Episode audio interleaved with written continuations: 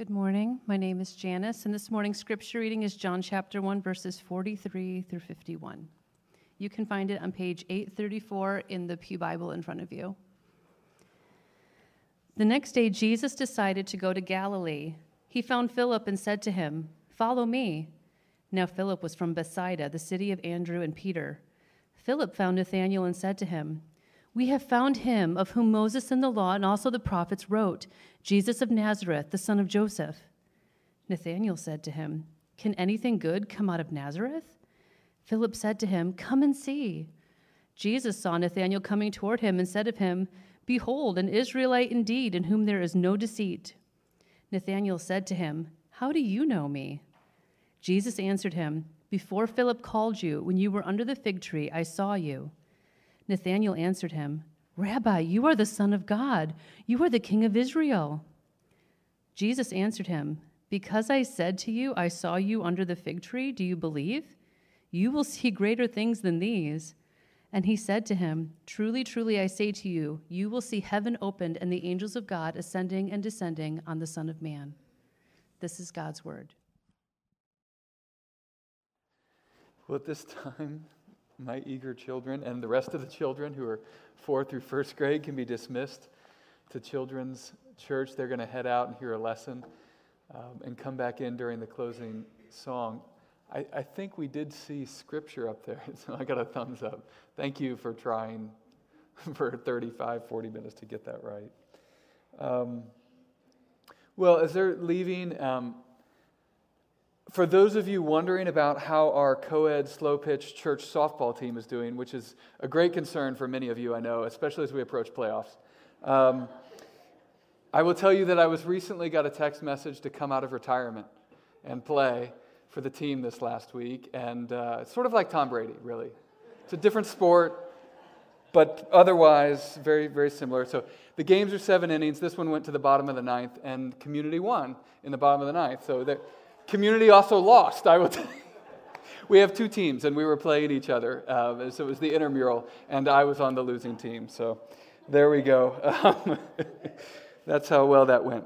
If you're a kid in the sanctuary who's still, still in here, we've been drawing pictures all summer. Um, we suspended Children's Church and we're putting them up on the wall. We put paper in the pews by popular demand, and so feel free to, to draw a picture. Something you may want to be drawing would be, would be this. Here's just an image. It's not going to show up till the very end of the sermon, but it's this. What would a stairway or a ladder to heaven look like?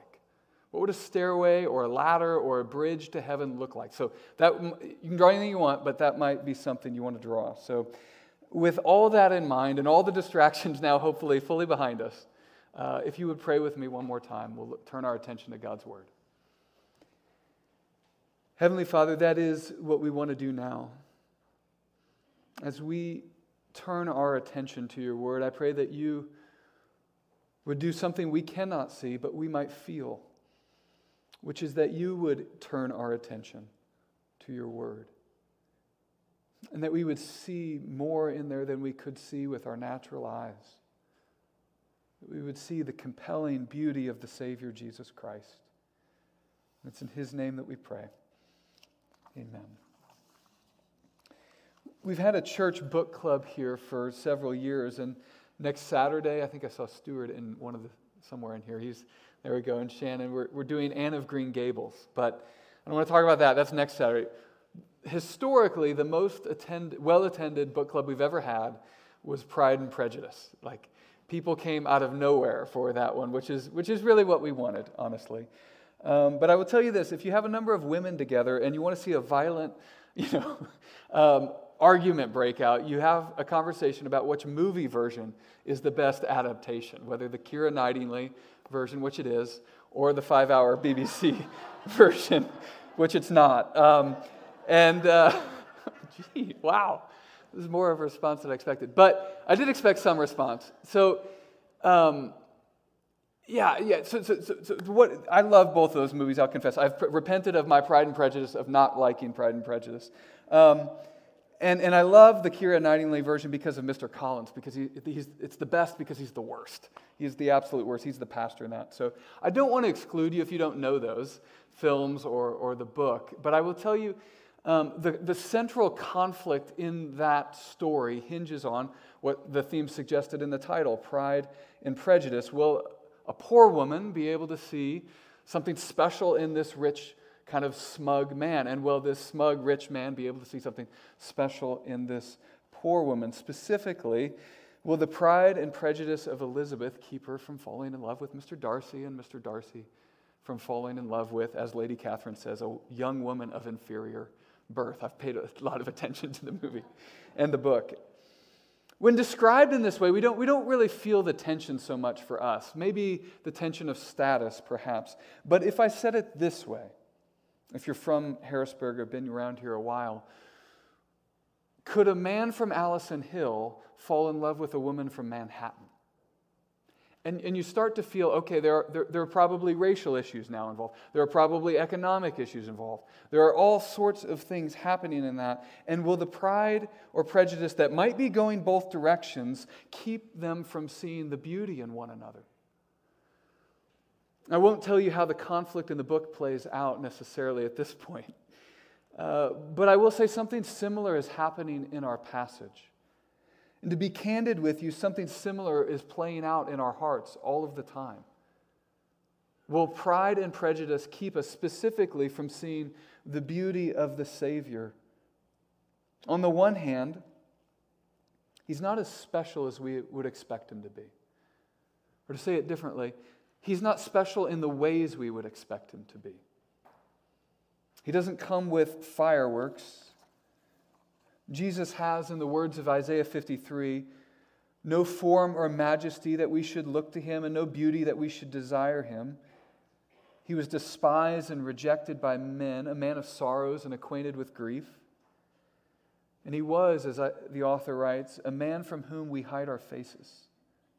We esteemed him not. That, that's all true of Jesus when we see him with what we might call the natural eyes. But on the other hand, through the eyes of faith, through the eyes of what one man in this passage says this morning. Jesus is the Son of God, the King of Israel. How do you see Jesus? Like, when you see Jesus, what, what, who do you see him to be? Is he impressive? Is he unimpressive? To follow Jesus will continually entail this confrontation with our pride that sees less in him than we ought to see. But for the humble who follow Jesus, there's a promise for us this morning we're going to see. That when we follow Jesus with humility, there's more beauty to see in Christ than we'll have yet seen. As we look at this passage, we're going to do so in two parts. I want to break it up kind of a first section. We're going to talk about what it looks like to follow Jesus. That's a big part of this passage. And the other part of this passage is why we might want to follow Jesus. Like, what does it look like to follow him, and, and why might we want to follow Jesus? So, here's what I want us to see at first followers of Jesus follow Jesus. It's very profound, I know. Followers of Jesus follow Jesus. I'm, I'm aware of the circular nature of that sentence, and I mean for it to be there. I know when we look up definitions in the dictionary, like we go, okay, you look up, I was going to do the paper book, but we're probably more likely this way. You look something up in the dictionary.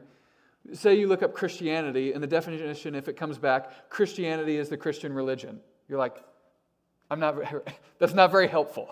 You just reuse the words, okay? Circular nature. That definitions do something different. Okay, when I say followers of Jesus follow Jesus, I'm not so much trying to come up with a definition so much as I'm trying to reckon with what John wants us to see in this passage about followers of Jesus. And I'm not just trying to describe what John wants to see, but if we were trying to say what, what, what John is doing writ large, is what God is doing, is, is, is not merely what he wants us to see in followers of Jesus, but who he wants us to be. I want to show you what I mean. So hopefully you have a Bible open. We did get it on the screen, but it won't be on there again. So if you have a Bible, page 800 and uh, 34, one of those Pew Bibles. I don't know if you brought a Bible where it's at, or you can use the phone you were using earlier. But John chapter 1, I, w- I want to point out some things, and they're going to be very specific things. So you're going to want to be looking at it if you haven't grabbed a Bible yet.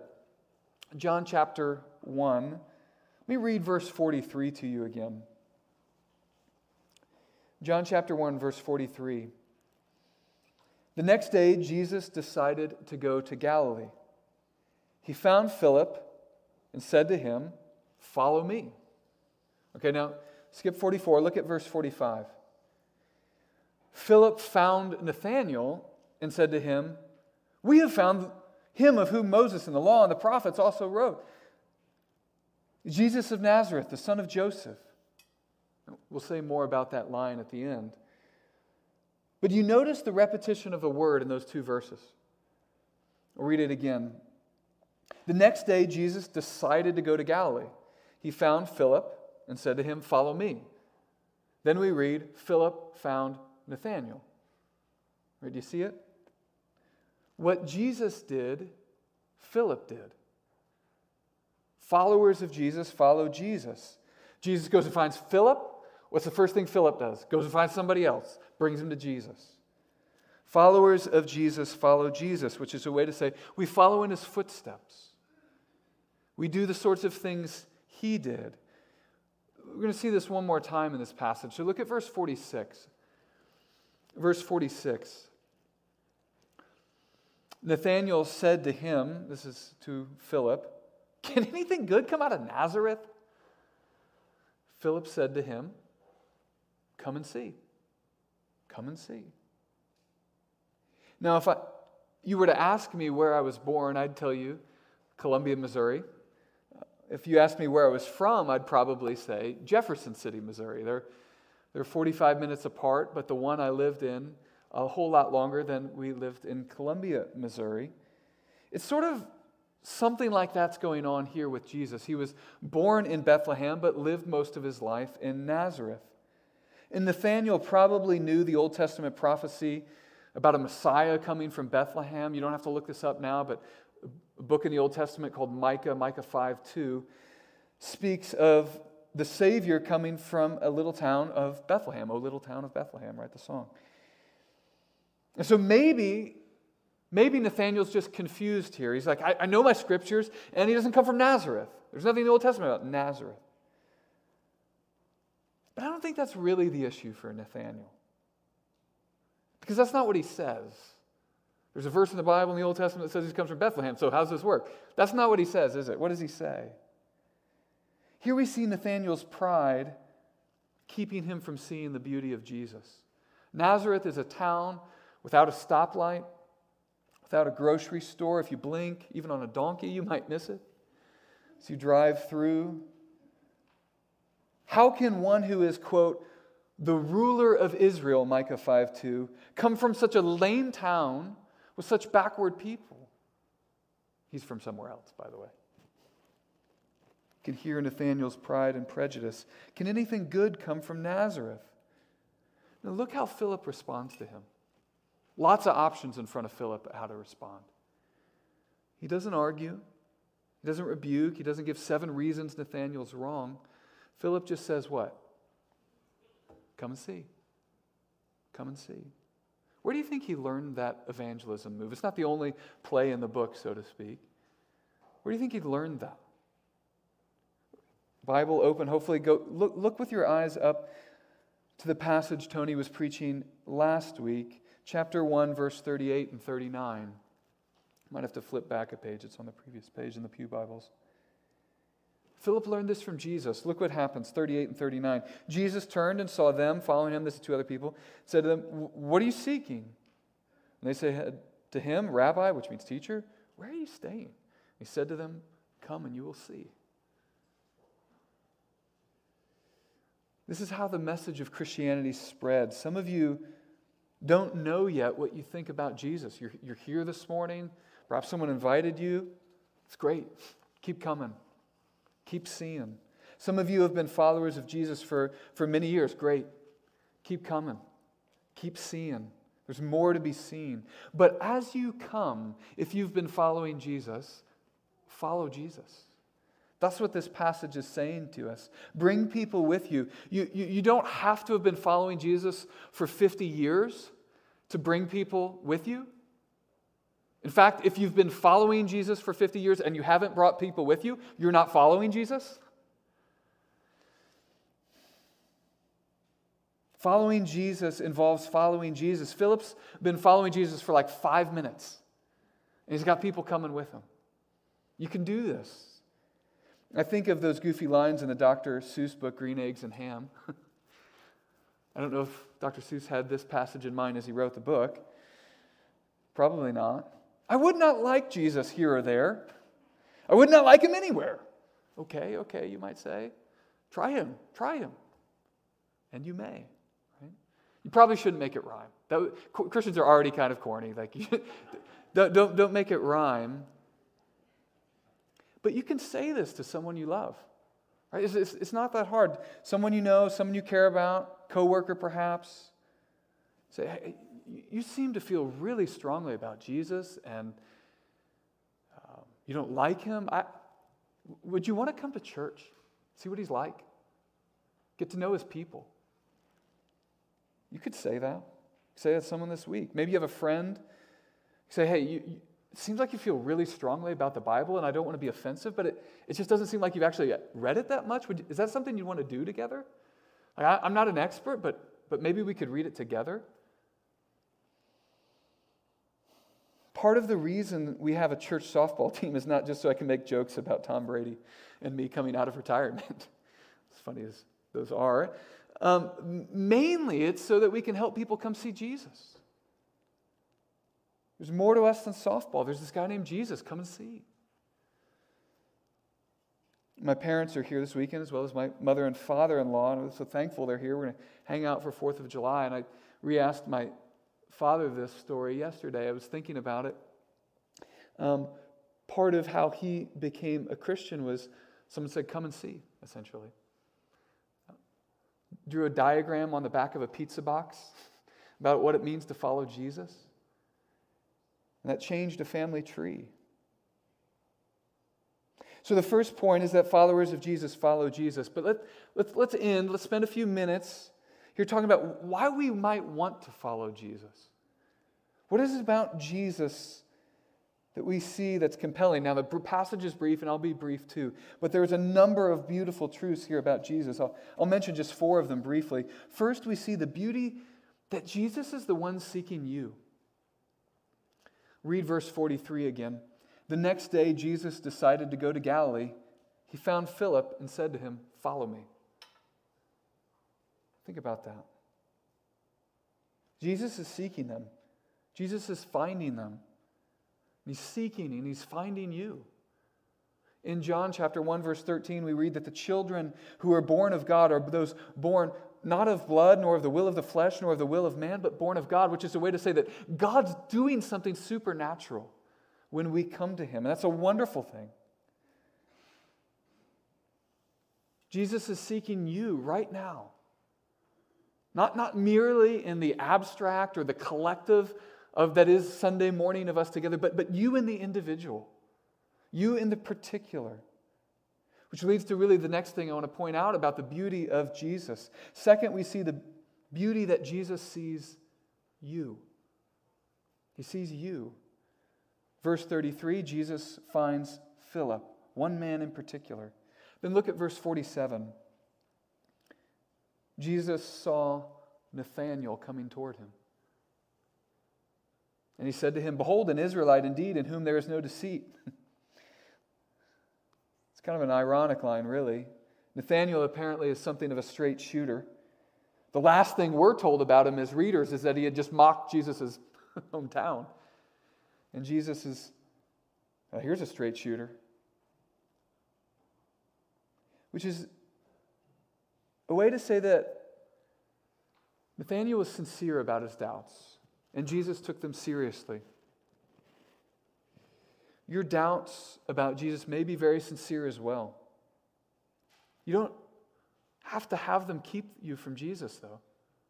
Maybe you have doubts, there's so many do these days, about the Bible's view of sexuality and what does it mean and how is it good for us? Or the Bible's view of the supernatural. What could those things really have happened? Like all those doubts that might be bubbling up from the culture we're in or the heart, your heart within you, I just want to say, like, you can still bring them to Jesus. They don't have to keep you from Jesus. Maybe because of really hard things that have happened in your life, you wonder, can, does God even love me? Now, we don't know exactly what the line means, I saw you under the fig tree. Perhaps Nathaniel's doing something good. Maybe he's reading his Bible. Maybe he's praying. And Jesus saw that. Or as Pastor David made the pun during our preaching week, maybe Nathaniel was doing something shady under the tree. David. We don't know. We don't know what was happening under the tree, but something, the, the, important point of the passage is that Nathaniel knows what was happening under the tree, and Jesus knows what was happening under the tree, and they know. They know. They know. We don't know. They know. And that's striking and I would say even startling to Nathaniel. It would be like if one of you this morning is new to our church, perhaps you're visiting, and I say, Nice to meet you, and I say, That was a scary dream you had last night. You must be really worried about cancer. Like, whoa, that's uncomfortable. Or, I saw you driving to work. I, I would be worried too with those financial circumstances you're experiencing. Right? That, that, something like that is going on here. Philip brings Nathaniel, and Nathaniel has decisions to make now. It's God who sees me love me. He concludes that he does. Which leads, I really think, to the, the next title, or the, the beautiful thing about Jesus in this passage is the wonderful and lofty titles. Nathaniel changes his opinion very quickly. And really, all of John 1 here in the last passage of John, it, it, it's probably worthwhile to say something that John is doing at the beginning of his gospel is he's just, with, with more time than he's really giving it, or excuse me, the time he's going to give later in the book to these titles he's introducing to us here. But I'll just mention them briefly here. They're wonderful. John chapter 1, verse 1, he's the Word at the beginning, who is God Himself. Verse 4, He is life. Verse 5, He's the light that shines in the darkness and can't be overcome. Verse 29, He's the Lamb of God who takes away the sin of the world. In our passage, verse 45, He's the fulfillment of the Old Testament. Nathaniel says, verse 49, Son of God King of Israel. And then in verse 51, Jesus says of himself that he's the Son of Man. Now, if you're new to the Bible and to Jesus, you might not think much of that title, Son of Man. It's a phrase that Jesus used of himself over and over and over again. And you might think Son of God, Son of Man, speaking of his humanity. To be honest, it's actually Son of Man, in light of the Old Testament passages, is a lofty divine title. Just humor me for a minute here because this is super important to see. When Jesus calls himself Son of Man, he's saying something really wonderful. In Daniel chapter 7, the prophet he sees this vision of a heavenly throne room and there's what we would call God the Father sitting on a throne and there's thousands there worshiping. Daniel chapter 7 verse 13 and then Daniel says one like a son of man came in. And he says of this Son of Man, who we know now to be Jesus, claiming this himself, he says, And to him, the Son of Man, was given dominion and glory and a kingdom that all peoples, nations, and languages should serve him. His dominion is an everlasting dominion which shall not pass away, and his kingdom is one that will not be destroyed. That's what Jesus is saying of himself in that short phrase. He's worthy of being followed. Look with me at verse 51. Not only is he all those things, but he is the one who opens up heaven to us. Verse 51.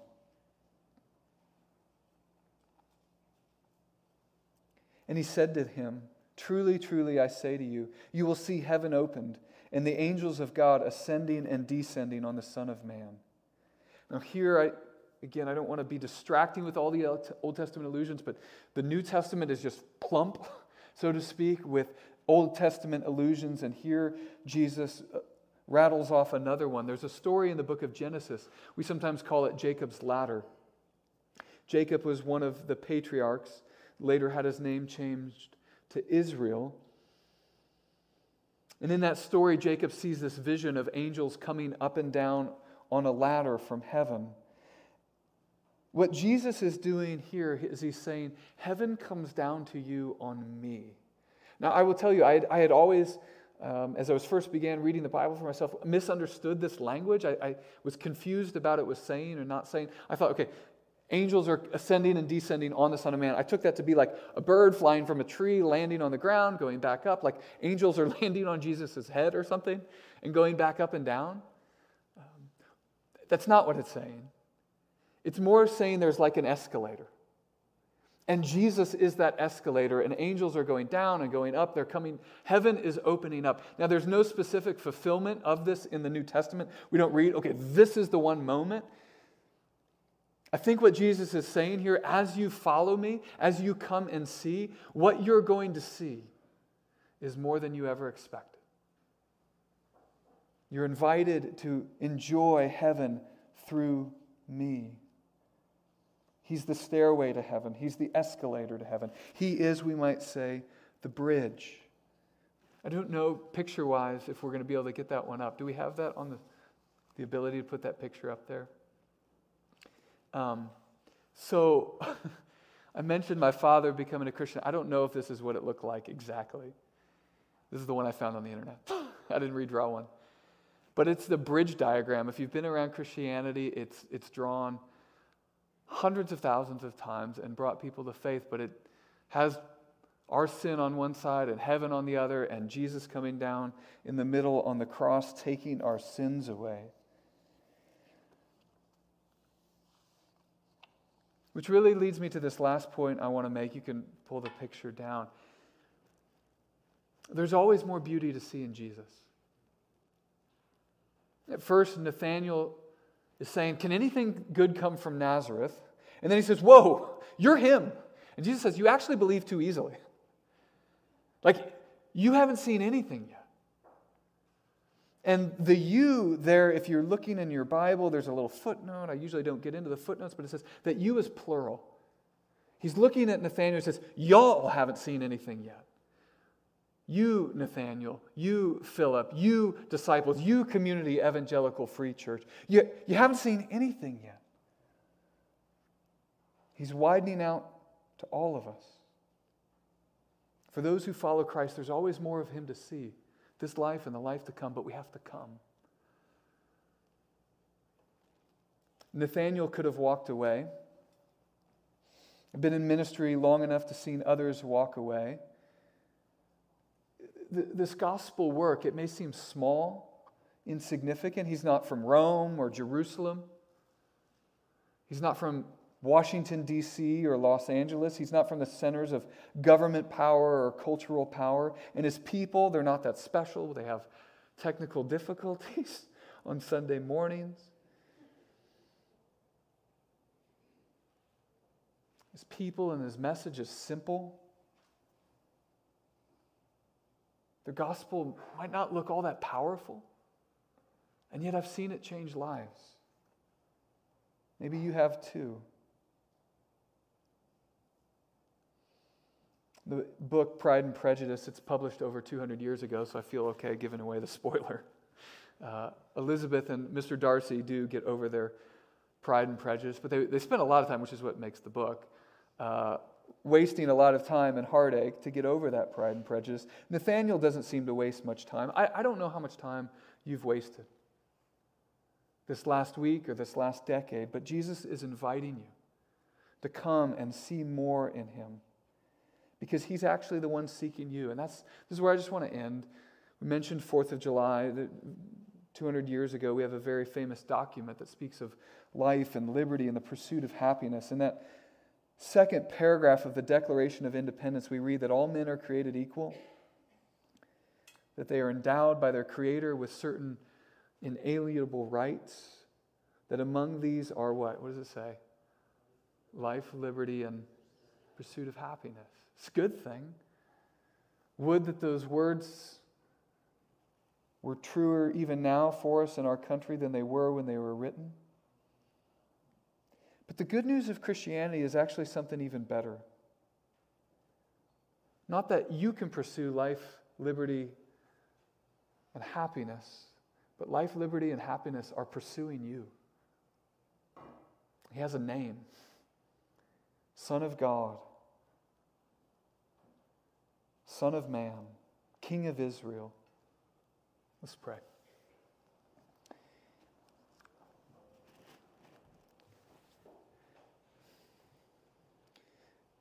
Heavenly Father, I thank you for the, the scriptures you've given us that give us the ability to see you as you are and all of your power and all your might, all your, in a sense, awkwardness of calling people that are going about their life, doing whatever it is we're doing, and you say, Follow me. Lord, I pray that we would be a church that follows you and knows the joy of walking with you all of our days and helping others do the same. We pray this in Jesus' name.